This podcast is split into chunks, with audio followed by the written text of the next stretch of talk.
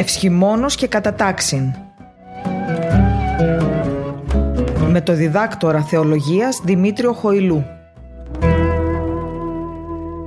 Πορευόμαστε αγαπητοί μου ακροατές και ακροάτριες μέσα στη χαρμόσυνη περίοδο του Αναστάσιμου Πεντηκοσταρίου. Η συγκεκριμένη περίοδος ξεκίνησε από το Μεγάλο Σάββατο το βράδυ με την αναγγελία της Αναστάσεως του Κυρίου και της νίκης εναντίον του θανάτου και ολοκληρώνεται την Κυριακή των Αγίων Πάντων. Η περίοδος αυτή αποτελείται από 57 ολόκληρες ημέρες, δηλαδή έχει 7 εβδομάδες μέχρι την Δευτέρα του Αγίου Πνεύματος και μία επιπλέον εβδομάδα από τη Δευτέρα του Αγίου Πνεύματος μέχρι και την Κυριακή των Αγίων Πάντων. Κύριο θέμα αυτής της περίοδου είναι η νίκη κατά του θανάτου. Άξονας γύρω από την οποία εξελίσσεται η συγκεκριμένη περίοδος είναι το γεγονός της Αναστάσεως. Το ότι δηλαδή ο Χριστός αναστήθηκε εκ νεκρών και χάρισε σε εμάς την όντως ζωή. Άλλωστε Όλη η θεματολογία του Πεντηκοσταρίου δεν είναι τίποτα παραπάνω από την επανάληψη των κανόνων της Αναστάσεως. Κάθε Κυριακή στους ναούς μας, στον όρθρο της Κυριακής, οι ψάλτες μας διαβάζουν και ψέλνουν τον κανόνα της Αναστάσεως που διαβάστηκε το Μεγάλο Σάββατο βράδυ. Γίνεται θα λέγαμε μία υπενθύμηση, μία ανακύκληση του θέματος της Αναστάσεως ακριβώς για να μπορέσουμε και εμείς να το κατανοήσουμε.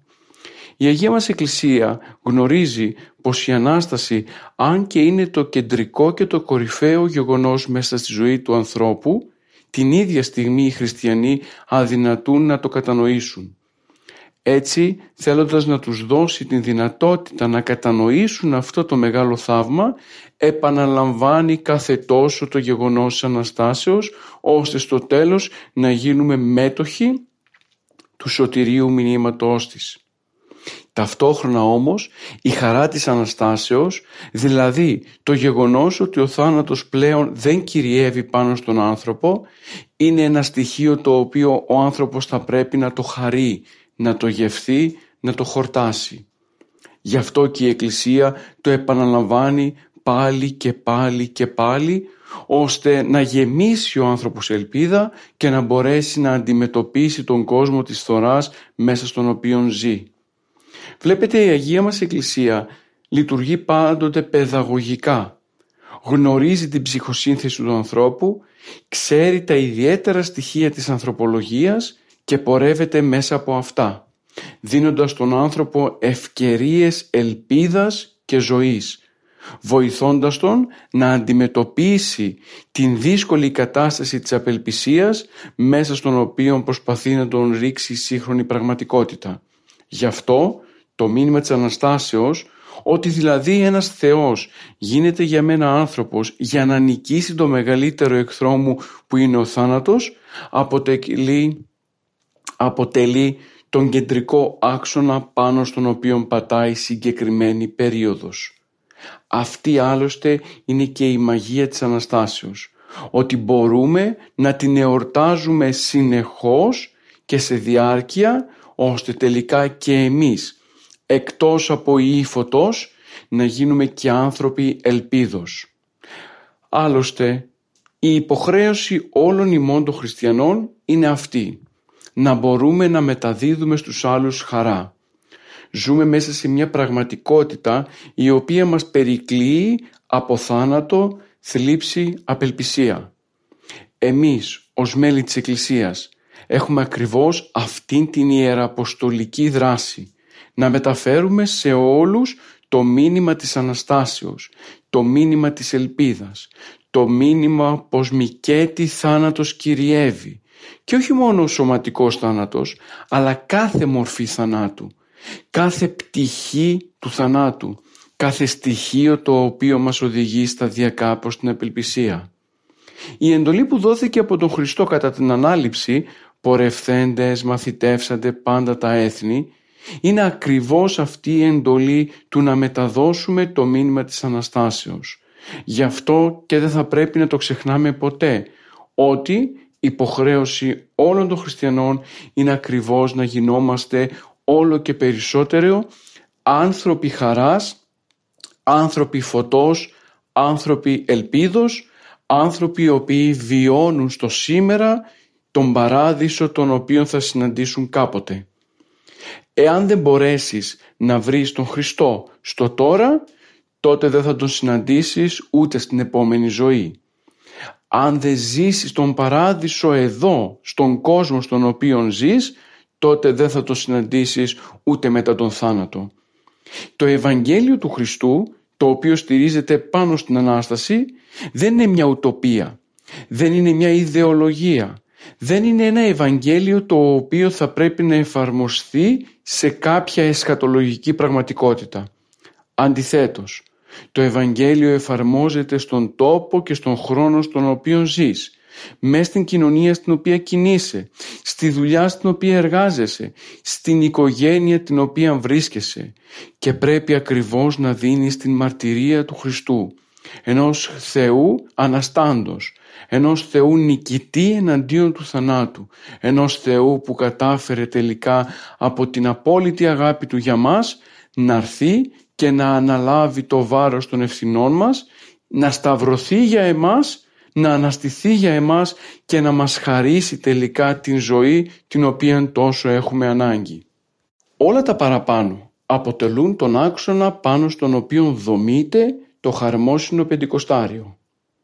Ας μην ξεχνούμε πως το βράδυ του Μεγάλου Σαββάτου η Θεία Λειτουργία τελέστηκε μαζί με τους νεοφώτιστους, δηλαδή όλους εκείνους τους αδελφούς μας οι οποίοι κατηχήθηκαν κατά την περίοδο της Αγίας και Μεγάλης Τεσσαρακοστής έλαβαν το φώτισμα το Μεγάλο Σάββατο το βράδυ και τελικά εισήλθαν μέσα στην κοινότητα της Εκκλησίας και των Χριστιανών βιώνοντας ακριβώς και αυτή το γεγονός της Αναστάσεως. Δείτε αλήθεια την ωραιότητα της ζωής μέσα στην Εκκλησία. Οι νεοφώτιστοι ξεκινούν την πορεία τους μέσα στο χώρο της εκκλησιαστικής κοινότητας έχοντας ως πρώτη εντύπωση το φως του Μεγάλου Σαββάτου. Αυτή τη χαρμόσυνη περίοδο, αυτή τη Θεία Λειτουργία η οποία είναι γεμάτη από αναστάσιμο φως, από ανθρώπους με καινούργια ρούχα, από ανθρώπους λαμπαδιδοφόρους, από ανθρώπους οι οποίοι στο βλέμμα τους υπάρχει η χαρά της νίκης εναντίον του θανάτου και αυτήν τη χαρά την διατηρούν μέσα στο Άγιο Πεντηκοστάριο. Μάλιστα, εάν δούμε και τις ευαγγελικές περικοπές οι οποίες διαβάζονται αυτή την περίοδο, δηλαδή αυτές τις Κυριακές μέχρι την Κυριακή των Αγίων Πάντων, θα διαπιστώσουμε πως το θέμα των περισσότερων έχει άμεση σχέση με το γεγονός του νερού μιας και οι νεοφώτιστοι για να μπορούν να ενταχθούν μέσα στο σώμα της Εκκλησίας πέρασαν μέσα από το νερό της κολυμβήθρας και εξήλθαν από αυτήν μέσα στο σώμα της Εκκλησίας. Κάθε ευαγγελική περικοπή από τις 7 εβδομάδες που θα ακολουθήσουν μέχρι το τέλος του Πεντηκοσταρίου έχει ως κεντρικό του θέμα την παρουσία του νερού. Άλλοτε ως θεραπεία άλλοτε ως γεγονός αγιασμού, άλλοτε ως σχέση και σύγκριση με το ζωντανό Λόγο του Θεού και άλλοτε ως στοιχείο καθαρμού. Σε κάθε περίπτωση όμως οι νεοφώτιστοι καθώς και εμείς τα βαπτισμένα μέλη της Εκκλησίας ακούγοντας τις ευαγγελικές περικοπές της περίοδου θυμόμαστε και εμείς τις υποσχέσεις που δώσαμε κατά την ώρα της βαπτίσεως με κύριο σκοπό και στόχο να μπορέσουμε να συνεχίσουμε και να ολοκληρώσουμε αυτές τις υποσχέσεις και τελικά στο τέλος να φανούμε αντάξιοι της υιοθεσίας του Θεού. Με τη βάπτισή μας καταφέραμε να ενδυθούμε τον ίδιο τον Χριστό. Όσοι εις Χριστόν ευαπτίστητε, Χριστόν ενεδίσαστε, ψέλνουμε κατά την ημέρα της βαπτίσεως. Άρα έχουμε ντυθεί τον Χριστό. Ό,τι κάνουμε το κάνει μαζί μας και ο Χριστός. Γι' αυτό και στη θεολογία της Εκκλησίας λέμε ότι θα πρέπει τα πάντα να τα χριστοποιήσουμε. Δηλαδή να φέρουμε την ζωή μας σε τέτοιο βαθμό ώστε οτιδήποτε συμβαίνει μέσα σε αυτήν να είναι αντίστοιχο της παρουσίας του Κυρίου μέσα στον κόσμο. Με αυτόν τον τρόπο γίνεται κατανοητό πως στο πέρασμα των ημερών των ετών ο χριστιανός έχει ως απόλυτο σύντροφό του τον ίδιο τον Χριστό. Η ένδυση του προσώπου του Κυρίου δεικνύει ακριβώς την αλήθεια πως ο άνθρωπος δεν μένει ποτέ μόνος του. Πως ο άνθρωπος δεν μπορεί να χαθεί μέσα στην μοναξιά της σημερινής κοινωνίας. Οι χριστιανοί είναι εκείνοι οι άνθρωποι οι οποίοι ελπίζουν συνεχώς εξαιτίας του γεγονότος της Αναστάσεως πρώτον και δεύτερον βρίσκονται σε συνεχή κοινωνία και επαφή με τον Χριστό ως το πρόσωπο εκείνο το οποίο καλούνται να ομοιάσουν μιας και μέσα από αυτή την ομοίωση θα φτάσουν τελικά στην εκπλήρωση του σκοπού τους που είναι ο αγιασμός. Στο παραπάνω πλαίσιο εντάσσεται και η περικοπή της θεραπείας του, του παραλυ... στο, παραπάνω... στο παραπάνω πλαίσιο εντάσσεται και η περικοπή της θεραπείας του παραλυτικού στα Ιεροσόλυμα. Στη σημερινή μας εκπομπή λοιπόν θα ασχοληθούμε με τη συγκεκριμένη περικοπή. Δεν θα δούμε όλα τις τα κομμάτια, αλλά θα επισημάνουμε ένα συγκεκριμένο το οποίο άπτεται των προβλημάτων του σύγχρονου ανθρώπου. Σύμφωνα λοιπόν με την Ευαγγελική Περικοπή, ο Χριστός καθώς ανεβαίνει στα Ιεροσόλυμα συναντάει στην προβατική κολυμβήθρα την επιλεγωμένη Εβραϊστή Βυθεσβά κάποιον παραλυτικό, τον οποίον πλησίασε και θεράπευσε από τη σωματική του ασθένεια. Η συγκεκριμένη θαυματουργική δράση του Κυρίου είναι η τρίτη κατά σειρά όπως, αυτές, όπως αυτή αναφέρεται μέσα στο Πεντηκοστάριο. Η συγκεκριμένη θαυματουργική δράση του Κυρίου είναι η τρίτη κατά σειρά όπως αυτήν τη συναντάμε μέσα στο Πεντηκοστάριο. Η διάζωσες μορφής είναι ο διάλογος τον οποίο έκανε ο Χριστός με τον συγκεκριμένο παραλυτικό. Ο Κύριος πλησιάζει τον ασθενή και τον ρωτάει κατευθείαν αν επιθυμεί να γίνει υγιής, αν θέλει δηλαδή να θεραπευθεί από την ασθένειά του.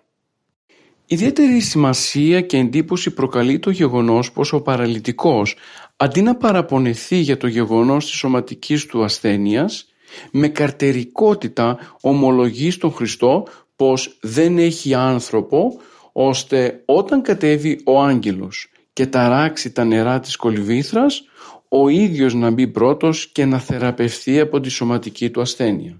Εδώ ακριβώς διαπιστώνουμε πως ο παραλυτικός σε συγκεκριμένης ευαγγελικής περικοπής δεν γουγίζει για τη σωματική του ασθένεια. Δεν τα βάζει με τον Θεό. Δεν εκφράζει κανενός είδους παράπονο για τους άλλους ανθρώπους που βρίσκονται γύρω του. Αντιθέτως, με καρτερία περιμένει την ώρα και τη στιγμή που ο ίδιος του θα μπορέσει να θεραπευθεί από τη σωματική ασθένεια που τον ταλαιπωρούσε 38 ολόκληρα χρόνια. Ο συγκεκριμένος άνθρωπος δεν παραπονιέται απέναντι στο Χριστό. Δεν εκφράζει ακριβώς αυτήν την αδυναμία του ή την θλίψη του ή την πικρία του για όλα όσα του συνέβησαν και αποτελεί ίσως και ένα παράδειγμα για όλους εμάς που στην πρώτη δυσκολία μας στρεφόμαστε με ιδιαίτερη δρυμύτητα απέναντι στο Θεό και αναζητούμε απαντήσεις στα διάφορα γιατί τα οποία έρχονται την ώρα της κρίσεως. Ο σύγχρονος άνθρωπος ζώντας μέσα σε ένα περιβάλλον απόλυτου δικαιωματισμού και θεωρώντας ότι τα πάντα του ανήκουν και όλα θα πρέπει να τα εξετάζει με τη λογική διατυπώνει πολλές φορές ερωτήματα απέναντι στον Θεό ζητώντας απαντήσεις για διάφορες σωματικές ασθένειες που συναντά, για διάφορες καταστροφές ή για διάφορα προβλήματα. Ο παραλυτικός της συγκεκριμένης περικοπής μας δείχνει ένα πρότυπο σύμφωνα με το οποίο θα πρέπει να κινεί το χριστιανός μες στη ζωή του. Δεν είναι ανάγκη να αγωνγίζεις απέναντι στον Θεό για ό,τι σου συμβαίνει. Δεν είναι ανάγκη να έχεις την απέτηση τα πάντα να τα ερμηνεύεις με τη λογική. Δεν είναι ανάγκη να έχεις την δύναμη να μπορείς να αντιμετωπίζεις τις δύσκολες καταστάσεις. Ίσως τελικά η ελπίδα σου απέναντι στον Θεό να αποτελεί την απάντηση απέναντι σε κάθε πρόβλημα το οποίο σκεπάζει τη ζωή σου.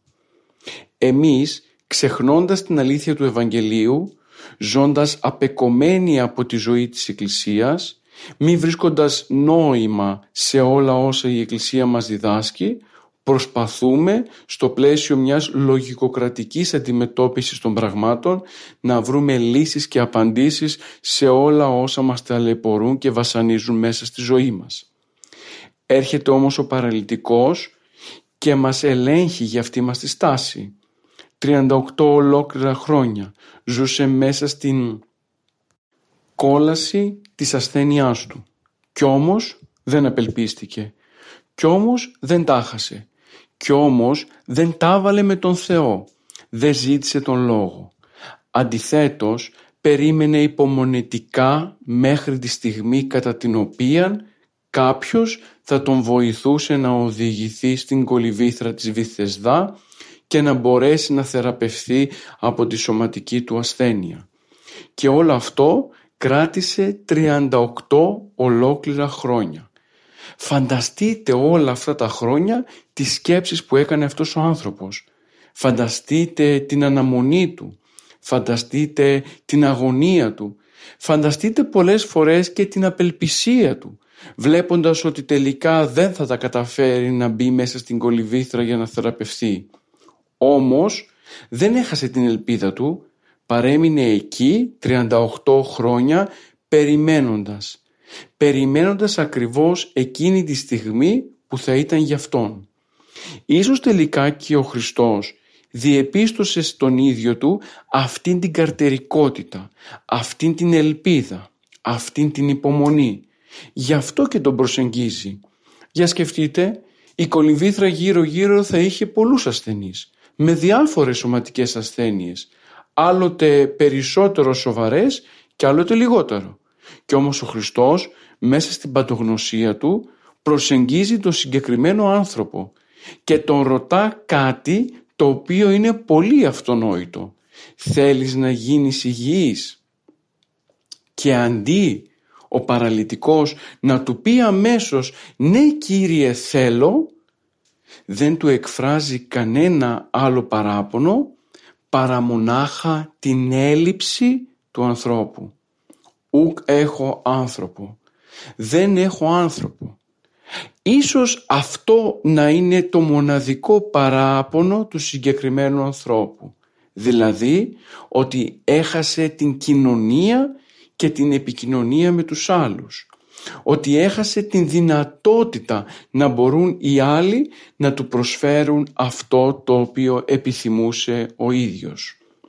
Έβλεπε γύρω του άλλους συνασθενείς του να προτρέχουν στην κολυβήθρα και να θεραπεύονται με την βοήθεια των συνανθρώπων του.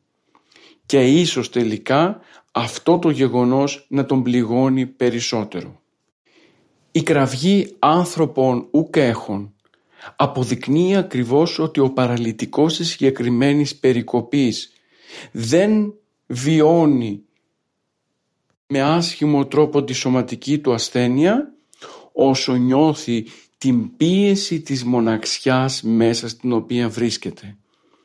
Ίσως αυτό να ήταν και η προσωπική του κόλαση, το ότι δηλαδή πλέον εξαιτίας της σωματικής του ασθένειας και των πολλών ετών υπομονής πολλοί τον εγκατέλειψαν. Έμεινε μόνος του. Έχασε την βοήθεια από τους ανθρώπους. Δεν είναι περίεργο το συγκεκριμένο φαινόμενο. Πολλές φορές έχουμε συναντήσει ανθρώπους οι οποίοι μετά από μια μακραίωνη, πολυήμερη ή πολύμηνη σωματική ασθένεια οι άνθρωποι γύρω του να τον εγκαταλείπουν, να μην τους προσφέρουν την αγάπη που πρέπει, να ξεχνούν τις υποχρεώσεις τους απέναντί τους, ακριβώς χάνοντας και την ταυτότητα του προσώπου. Ο παραλυτικός της συγκεκριμένης περικοπής μας υπενθυμίζει ένα πρόβλημα παύλα μάστιγα της εποχής μας, το γεγονός της μοναξιάς. Στην εποχή μας που η επικοινωνία είναι εύκολη μιας και τα σύγχρονα μέσα επικοινωνίας έχουν αναπτυχθεί το κινητό, το ίντερνετ, το facebook, το ραδιόφωνο την ίδια στιγμή παρατηρείται μια αύξηση του συναισθήματος της μοναξιάς στους ανθρώπους της εποχής μας. Ζούμε σε πόλεις που ενώ υπάρχουν εκατομμύρια άνθρωποι γύρω μας, την ίδια στιγμή πολλοί από εμάς βιώνουμε την απόλυτη εγκατάλειψη από τους ανθρώπους. Η ερημία των πόλεων αποτελεί την οδυνηρή κατάσταση την οποία έχει δημιουργήσει ο σύγχρονος άνθρωπος. Οι μεγαλοπόλεις μέσα στις οποίες ζούμε καταργούν το πρόσωπο του άλλου και δημιουργούν καταστάσεις αποξένωσης και απομόνωσης. Ο άνθρωπος όμως δημιουργήθηκε από τον Θεό ως κοινωνικό πλάσμα. Διαβάζουμε στην Γένεση, στο πρώτο βιβλίο της Παλαιάς Διαθήκης, ότι δεν είναι καλό ο άνθρωπος να είναι μόνος του. Όταν ο Θεός δημιούργησε τον Αδάμ, διεπίστωσε εκεί πως ο άνθρωπος, ο Αδάμ, δεν είναι ωραίο να είναι μόνος του μέσα στον κόσμο, ακόμα και στον παράδεισο. Γι' αυτό και του δημιουργεί την Εύα, ως βοηθό, συνεργάτη και συνειδηπόρο. Αυτή η βιβλική αλήθεια μας αποδεικνύει πως ο άνθρωπος δεν μπορεί να κινηθεί και να ζήσει μόνος του. Είναι ανάγκη να κοινωνεί, να κοινωνεί πρωτίστως με το πρόσωπο του Θεού και κατόπιν με το πρόσωπο του άλλου ανθρώπου, στο οποίο φυσικά συναντά το πρόσωπο του ίδιου του Χριστού. Είδες τον αδελφόν σου, είδες Κύριον τον Θεόν σου. Η επαφή και σχέση με τον Θεό ξεκινά κυρίως με το πρόσωπο του άλλου. Όσο αναπτύσσω την οριζόντια διάσταση της επικοινωνίας, τόσο καταξιώνεται και η κάθετη διάσταση.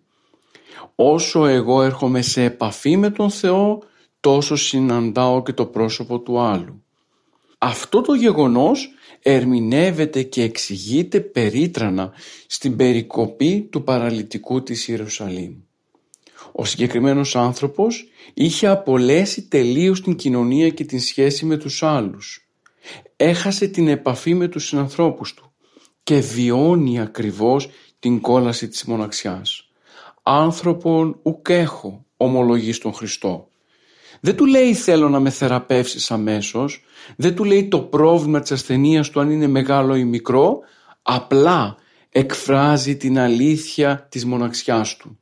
Μιας μοναξιάς που τελικά τον πιέζει πολύ περισσότερο από αυτήν την ίδια τη σωματική ασθένεια.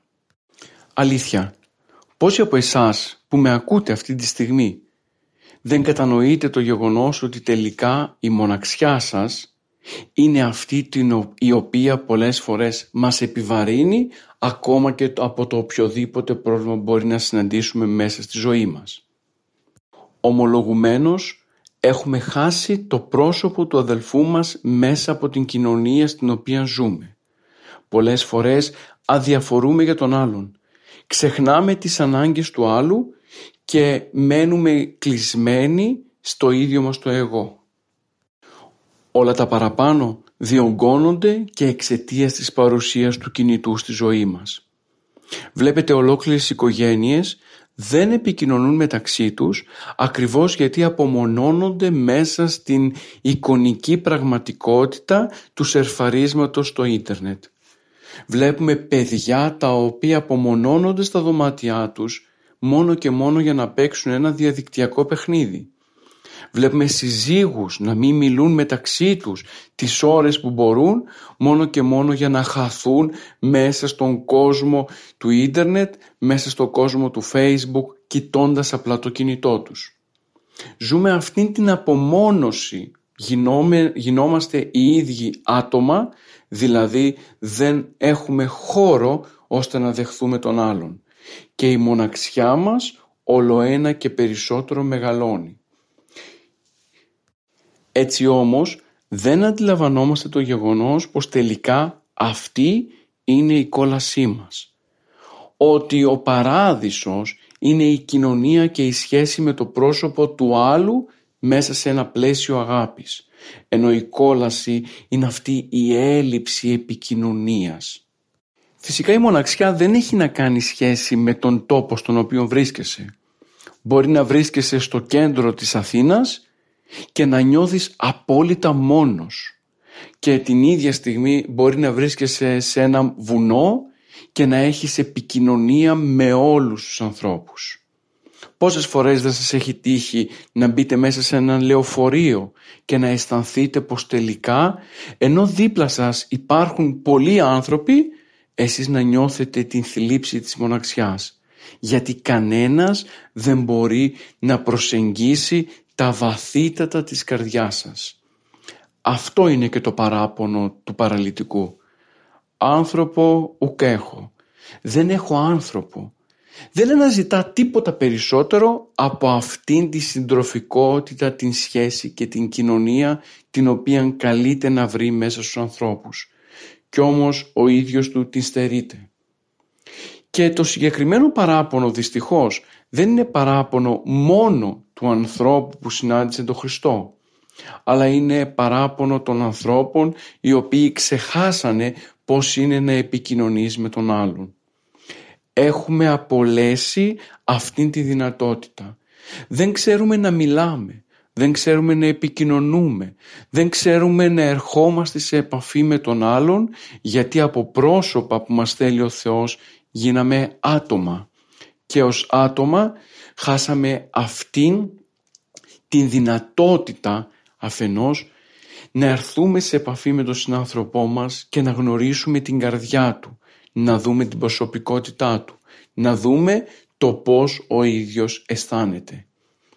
Η ενσυναίσθηση λένε οι ψυχολόγοι είναι μια βασική δεξιότητα που πρέπει να έχει ο άνθρωπος. Δηλαδή το να μπορείς να επικοινωνείς με τον άλλον, να κατανοείς το πρόβλημά του, να προσεγγίζεις την προσωπικότητά του και να τον βοηθάς να βγαίνει μέσα από τα διέξοδα της μοναξιάς του. Αλήθεια όμως, υπάρχει λύση σε αυτή την κατάσταση; Κι όμως υπάρχει. Σε αυτό το σημείο ας κάνουμε ένα μικρό μουσικό διάλειμμα και ας επιστρέψουμε κατόπιν στην εκπομπή μας βλέποντας ακριβώς Ποια είναι η λύση στη μοναξιά που βιώνει ο σύγχρονος άνθρωπος σύμφωνα με το Ευαγγέλιο της θεραπείας του παραλυτικού.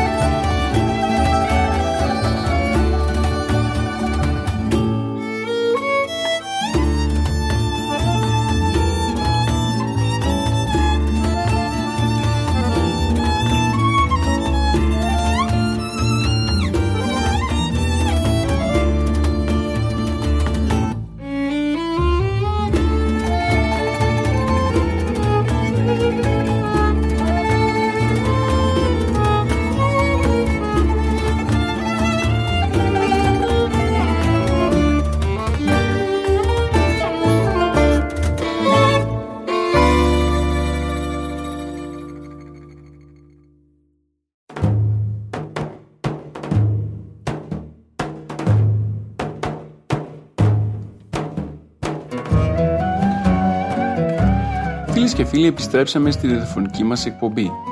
Σήμερα ασχολούμαστε με την περικοπή της θεραπείας του παραλυτικού στη Βυθεσδά.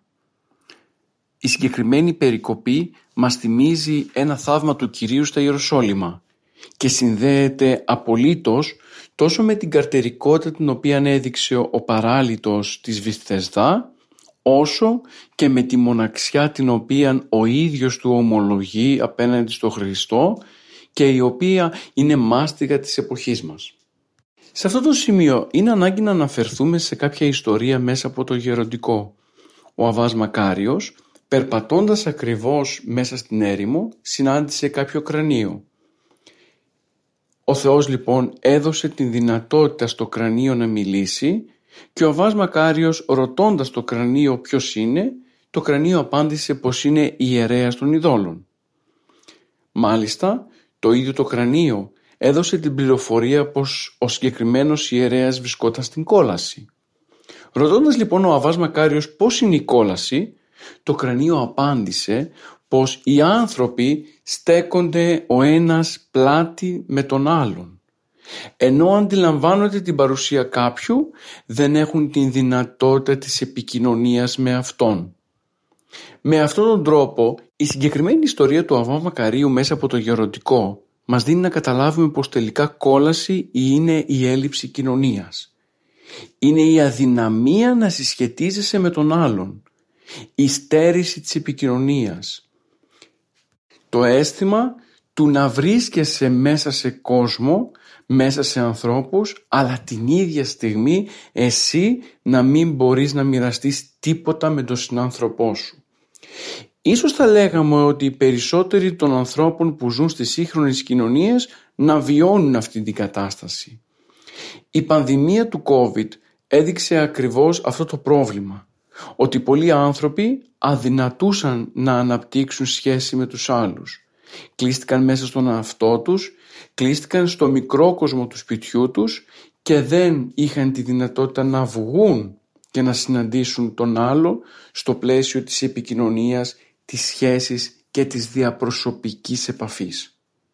Στις μέρες μας, όσο ποτέ άλλοτε, ο σύγχρονος άνθρωπος κατανοεί αυτή τη μάστιγα της μοναξιάς. Ζει αποξενωμένος από όλους τους ανθρώπους και μάλιστα φτάνει και στο σημείο ακόμα και τα μέλη του σπιτιού του να μην τα γνωρίζει. Ίσως αυτό να οφείλεται στο ότι τελικά κυνηγώντας το χρήμα χάσαμε το πρόσωπο του αδελφού μας. Ζούμε σε κοινωνίες οι οποίες μας έχουν πείσει πως για να είσαι καλά θα πρέπει να έχεις πολλά χρήματα. Πως για να περνάς καλά θα πρέπει να έχεις ευδαιμονία και λεφτά. Κάτι όμως το οποίο καταργεί το πρόσωπο του άλλου. Εργαζόμαστε πολλές ώρες, δεν έχουμε χρόνο για τα παιδιά μας, δεν έχουμε χρόνο για την γυναίκα μας και τελικά στο τέλος χάνουμε τα ιερά πρόσωπα των ανθρώπων που βρίσκονται γύρω μας. Και αυτό εντείνει όλο ένα και περισσότερο την, το αίσθημα της μοναξιάς μέσα μας. Ίσως άνθρωποι παλαιότερων ετών να μην βίωναν αυτή την κατάσταση. Μπορεί να είχαν λιγότερα αγαθά υλικά, αλλά την ίδια στιγμή είχαν την αίσθηση της κοινότητας, της επικοινωνίας, της γειτονιάς.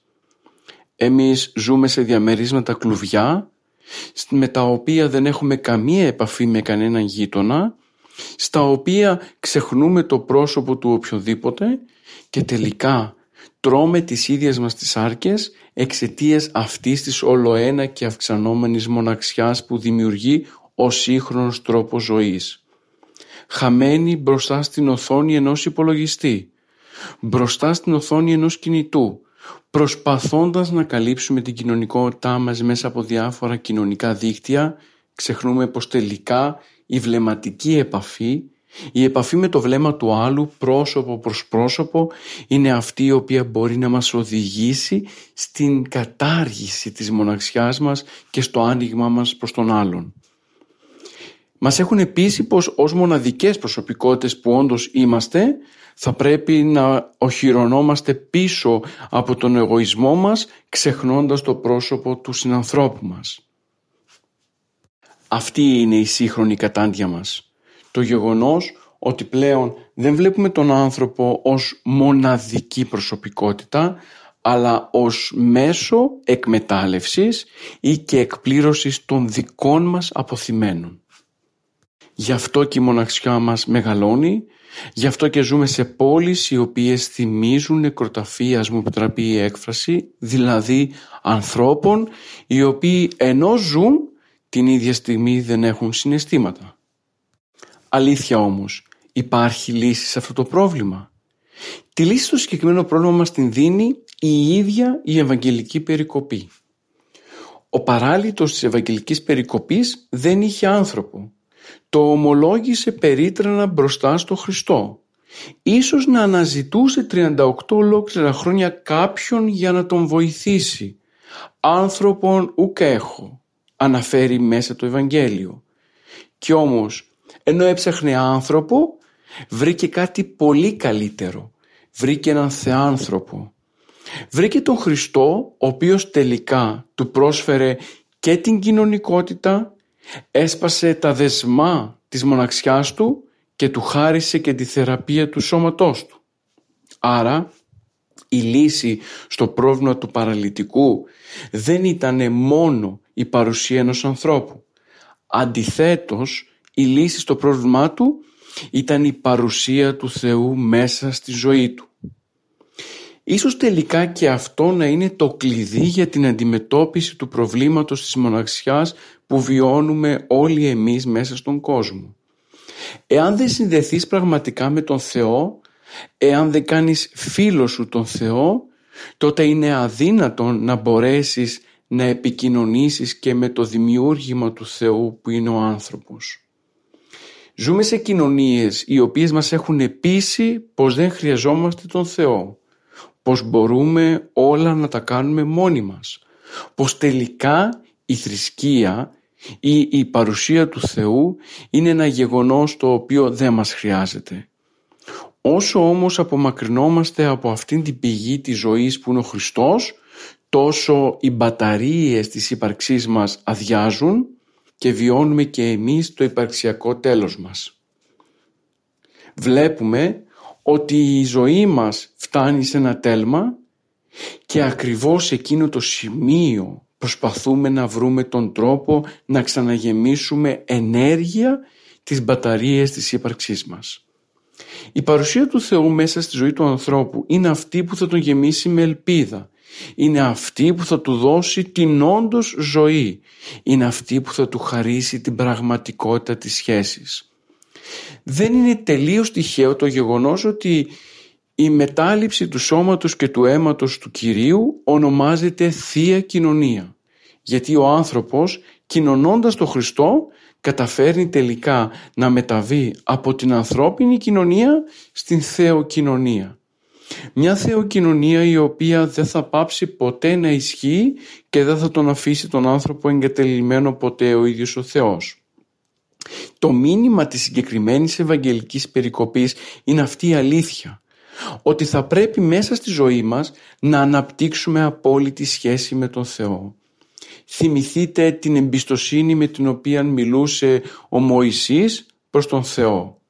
Το κείμενο της Παλαιάς Διαθήκης αναφέρει ότι διαλέγονταν πρόσωπο με πρόσωπο. Ακριβώς για να δείξει ότι ο Θεός σου συμπεριφέρεται ως πρόσωπο κατανοώντας την ανάγκη της υπάρξεώς σου.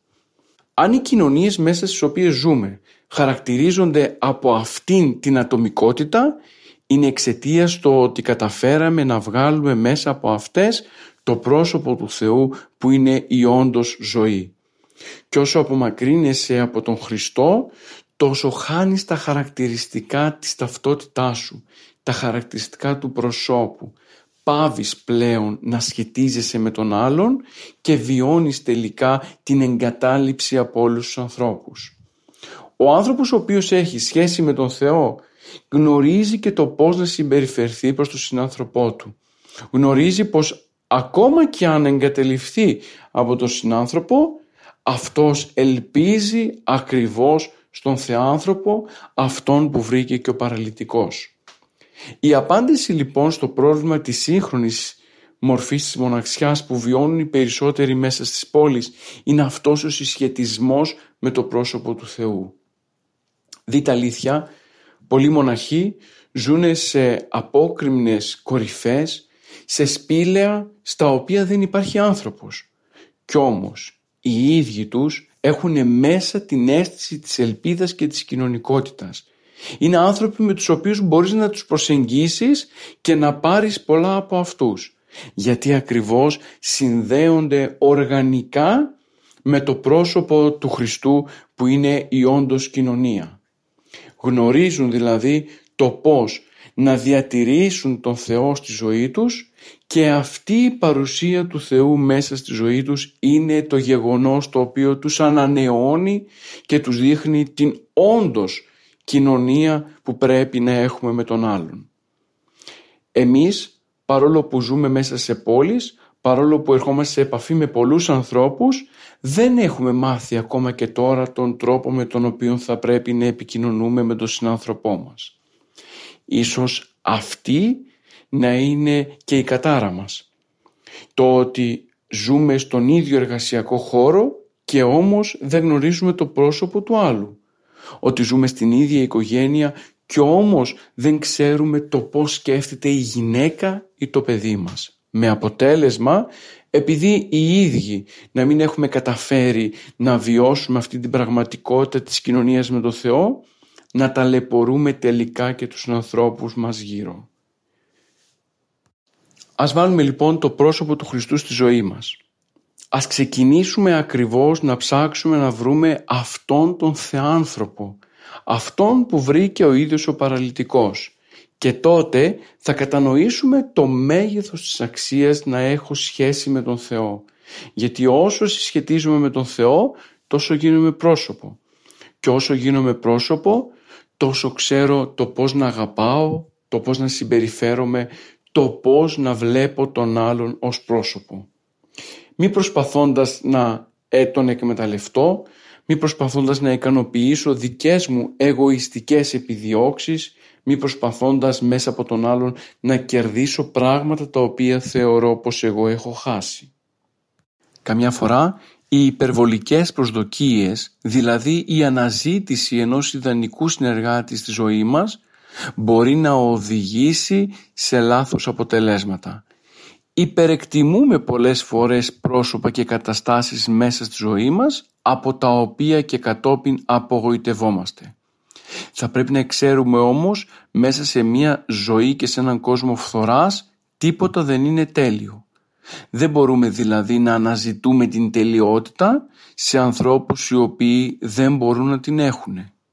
Και τελικά χάνουμε το χρόνο, διασπάμε τις σχέσεις μας, χάνουμε την πραγματικότητα και δεν μας μένει καιρός για να συσχετιστούμε με ανθρώπους μέσα από την επικοινωνία, μέσα από την επικοινωνία την οποία θα βγουν είτε θετικά είτε αρνητικά αποτελέσματα. Σε κάθε περίπτωση όμως, ο συσχετισμός μας με τον άλλον θα μας βοηθήσει και εμάς να απελευθερωθούμε από αυτό το γεγονός της μοναξιάς. Μην ξεχνάμε πως όλοι οι άνθρωποι δεν έχουν καλές προθέσεις. Θυμηθείτε στην ίδια παραβολή του παραλυτικού. Ο παραλυτικός ενώ έχει θεραπευθεί παίρνει το κρεβάτι του και περπατάει. Και λίγο παρακάτω τον συναντάν κάποιοι φαρισαίοι και τον κατηγορούν ότι θεραπεύθηκε ημέρα Σαββάτου. Για δείτε τη στενότητα της καρδίας τους. Αντί να θαυμάσουν το γεγονός της θεραπείας, αντί να χαρούν με τον άνθρωπο και τη χαρά του, μένουν κολλημένοι στην τήρηση των τύπων και στραγγαλίζουν την σχέση και την επικοινωνία με τον άλλον.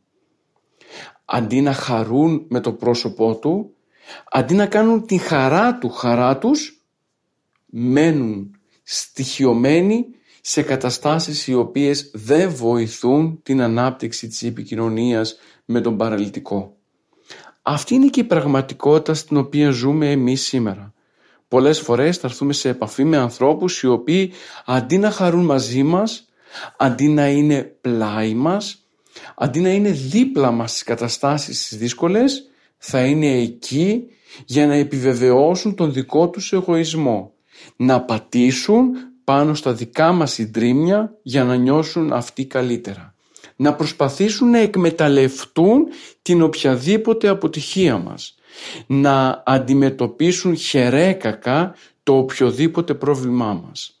Αυτοί οι άνθρωποι όμως είναι πολύ μακριά από την πραγματική επικοινωνία με τον άλλον και ίσως τελικά σκοτεινιάζουν και την δική μας αλήθεια, την δική μας ζωή, την δική μας αγάπη και ανάγκη για κοινωνία και επικοινωνία με τους άλλους. Δεν θα πρέπει όμως να απογοητευόμαστε όπως ακριβώς δεν απογοητεύτηκε και ο ίδιος ο παραλυτικός. Έφυγε ευθύς αμέσως από αυτούς και συνάντησε τον Θεάνθρωπο Χριστό. Είδε δηλαδή τον σωτήρα του. Είδε το πρόσωπο αναφοράς από το οποίο πήρε την σωματική λύση της ασθένειάς του. Έτσι και εμείς δεν πρέπει να ασχολούμαστε με ανθρώπους που βρίσκονται γύρω μας και το μόνο που προσπαθούν είναι να μας πείσουν πως τελικά εμείς δεν έχουμε κανένα δικαίωμα στην κοινωνία και στη σχέση με τους άλλους. Ας μην ξεχνάμε. Έχουμε Χριστό ζώντα, αληθινό και αναστημένο. Ένα Χριστό που μας αγάπησε σε τέτοιο βαθμό ώστε να σταυρωθεί για εμάς και να σωθούμε εμείς από τον θάνατο. Αυτός ο Χριστός της αγάπης, αυτός ο Χριστός της ζωής, αυτός ο Χριστός της όντως και αληθινής κοινωνίας είναι ο Χριστός με τον οποίο καλούμαστε να αναπτύξουμε σχέσεις. Σχέσεις πρόσωπο με πρόσωπο. Και τότε ακριβώς θα διαλυθούν όλα τα νέφη της μοναξιάς μας. Θα κατανοήσουμε τελικά ότι ζώντας σε μια μεγάλη πόλη όπως η Αθήνα ή η Θεσσαλονίκη εμείς είμαστε μοναδικοί γιατί ακριβώς ένας Θεός δέχτηκε να θυσιαστεί για μας. Και τότε θα καταλάβουμε πως τελικά αυτό το οποίο αναζητούμε από τους άλλους θα πρέπει να το δίνουμε εμείς σε αυτούς εξαιτίας της σχέσης μας με τον Θεό. Πρέπει να γίνουμε η πομπή της αγάπης. Να δίνουμε δηλαδή σε όλους ελπίδα, αγάπη και συντροφικότητα. Και με αυτόν τον τρόπο θα μπορέσουμε να καλύψουμε και το δικό μας έλλειμμα μοναξιάς. Την δική μας κατάσταση η οποία μας τυραννά και μας δημιουργεί προβλήματα. Ας μην φοβόμαστε να επικοινωνήσουμε. Ο φόβος της απόρριψης κατά κανόνα συνδέεται με χαμηλή αυτοεκτίμηση. Όμως εμείς θα πρέπει να θεωρούμε τον εαυτό μας άξιο αγάπης και αποδοχής. Ξεκινώντας την ανάπτυξη μιας σχέσης μπορούμε εύκολα να γνωριστούμε με άλλους ανθρώπους και να δούμε τελικά ότι οι εμπειρίες οι δικές μου είναι σχεδόν ίδιες με τις εμπειρίες κάποιου άλλου και εκεί ακριβώς να ξεκινήσει η ανάπτυξη των σχέσεων, η ανάπτυξη της επαφής με το πρόσωπο του άλλου και η ανάγκη τελικά του συσχετισμού να βρει εκπλήρωση μέσα από το πρόσωπο του αδελφού μου που μπορεί ακριβώς να έχει τον ίδιο προβληματισμό με εμένα. Ας μην αποξενώνομαι. Ας μην αποξενώνομαι. Ας μην κλείνομαι στο καβούκι μου. Ας μην καταργώ την επικοινωνία με τον άλλον δείχνοντας μια προθυμία να συσχετιστώ. Γιατί τότε δεν έχω τη δυνατότητα να ανοιχθώ και να δω το πρόσωπο του αδελφού μου. Φίλες και φίλοι, η μοναξιά είναι μια μάστιγα της εποχής μας. Έχει παρατηρηθεί πολλές φορές πως άνθρωποι οι οποίοι ζουν δίπλα μας την ίδια στιγμή νιώθουν απόλυτη εγκατάλειψη και μοναξιά. Δεν χρειάζεται να απελπιζόμαστε. Υπάρχει ένας άνθρωπος, ο μοναδικός άνθρωπος, ο οποίος μπορεί να μας βοηθήσει. Και αυτός δεν είναι άλλος από τον Κύριο ημών Ιησού Χριστό. Αυτόν που μας αγαπά περισσότερο από τη συγγενή και τον φίλο. Που μας υπηρετεί πιο μπιστά και από τον υπηρέτη. Αυτόν ο οποίος είναι σε θέση να ταξιδέψει, να μας ψάξει, να μας αναζητήσει και να μας χαρίσει αυτό το οποίο μας λείπει. Όχι με λόγια, αλλά με πράξεις. Να καλύψει την έλλειψη αγάπης την οποία βιώνουμε εμείς οι ίδιοι. να μπορέσει να μπει στη θέση μας και ως πραγματικός άνθρωπος να έρθει και να πάρει στους ώμους του τα δικά μας προβλήματα. Με αυτόν τον άνθρωπο πρέπει να δημιουργήσουμε σχέση. Ας τον βάλουμε στη ζωή μας. Και αφού τον εντάξουμε μες στη ζωή μας, τότε θα διαπιστώσουμε πως όλα τα σύννεφα της μοναξιάς και της απελπισίας διαλύονται σε σημείο ώστε να κατανοήσουμε αυτήν την αλήθεια της Αναστάσεως. Η Ανάσταση μας υπενθυμίζει αυτόν τον συσχετισμό και αυτήν την επαφή με το πρόσωπο του Κυρίου. Ας μην μείνουμε μακριά από Αυτόν. Ας Τον κάνουμε κομμάτι της ύπαρξής μας, ώστε ο Θεός, ο οποίος προσπαθεί να μας συναντήσει, θα έρθει τελικά και θα μας αγγίξει. Εγγύσατε τον Θεό και εγγυεί ημίν. Τρέξτε προς τον Θεό και Αυτός θα μας αγκαλιάσει. Θα μας χαρίσει την όντως ζωή και επικοινωνία, την όντως σχέση και αγάπη. Και τότε θα μπορέσουμε και εμείς να μεταβληθούμε από άτομα, δηλαδή από προσωπικότητες που δεν μπορούν να συσχετιστούν με τον άλλον, σε πρόσωπα, σε μοναδικά πρόσωπα τα οποία θα καταξιώνονται μέσα ακριβώς από την σχέση και την επαφή με τον κάθε συνάνθρωπο. Ολοκληρώνουμε σε αυτό το σημείο την σημερινή μας ραδιοφωνική εκπομπή. Ανανεώνουμε το ραδιοφωνικό μας ραντεβού για την επόμενη φορά όπου και τότε θα ασχοληθούμε με ένα αντίστοιχο θεολογικό σύγχρονο θέμα πάντοτε με άξονα το Ευαγγέλιο του Κυρίου. Μέχρι τότε να είστε καλά, χαίρετε Χριστός Ανέστη.